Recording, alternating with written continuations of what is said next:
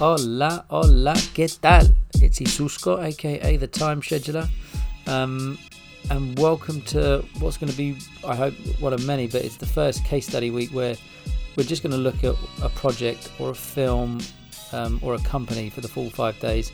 And this week we've been blessed with London-based production company Familia, yeah, yeah, yeah, um, and we just got some amazing chats for you. So I'm going to double out in the intro one of the director's shout outs, which is POC, POCC.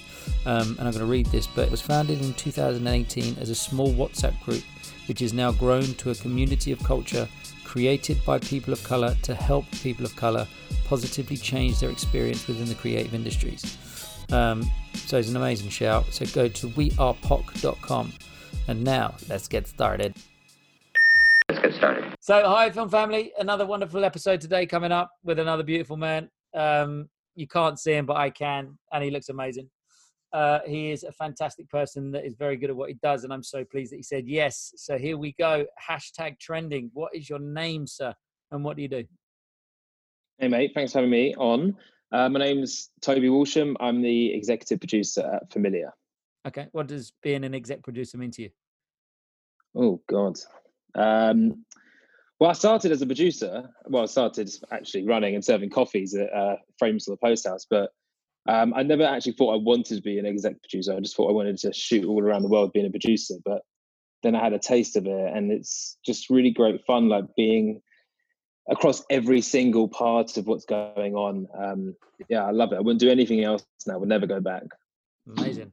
So you, you love being across everything. You know what is what's happening now in the industry, and how can we be across it?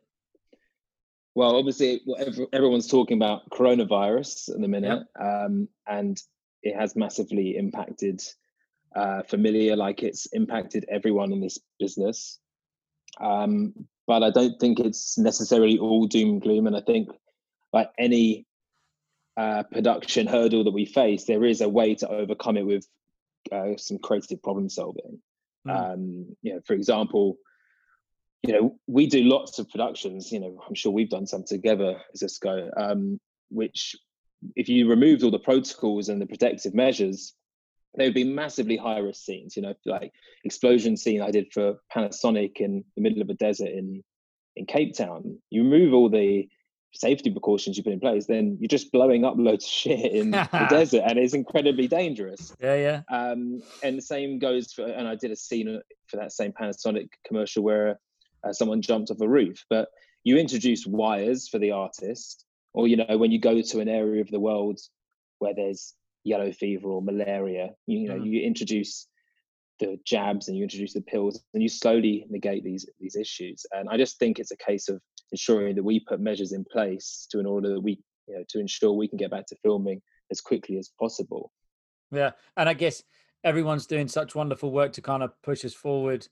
Um there's documents that are being made there's um emails that are kind of flying out and it's all such it's just such an unknown that I think everyone will just, you know, there's a lot of people that are just saying, look, we go back slowly, slowly. We do it, you know, small crews. We figure it out. We get bigger and we get bigger and we get bigger.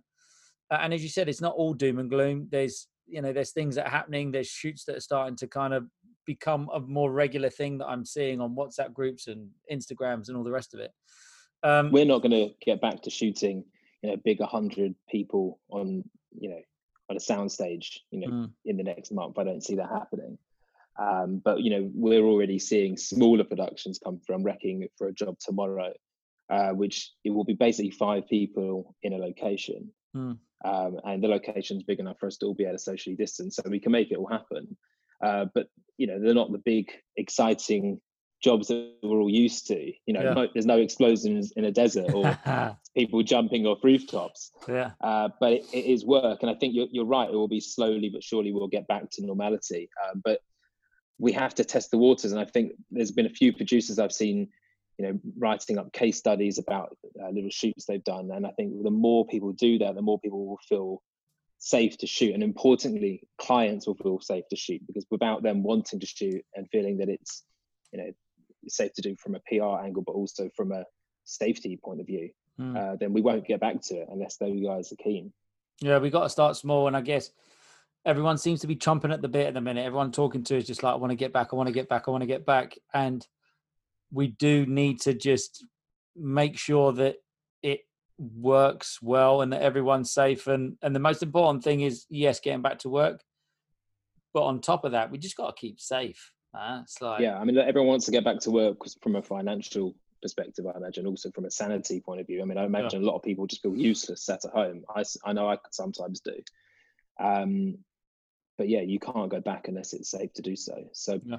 doing these small shoots, testing out, um, you know, safety measures and being able to report back to the wider industry is super helpful. And I think what I've loved about this uh, pandemic happening is our industry has really come together more so than I've seen ever before. Um, sharing intel about how they ran their production so that you know, the industry can get back on its feet. Amazing.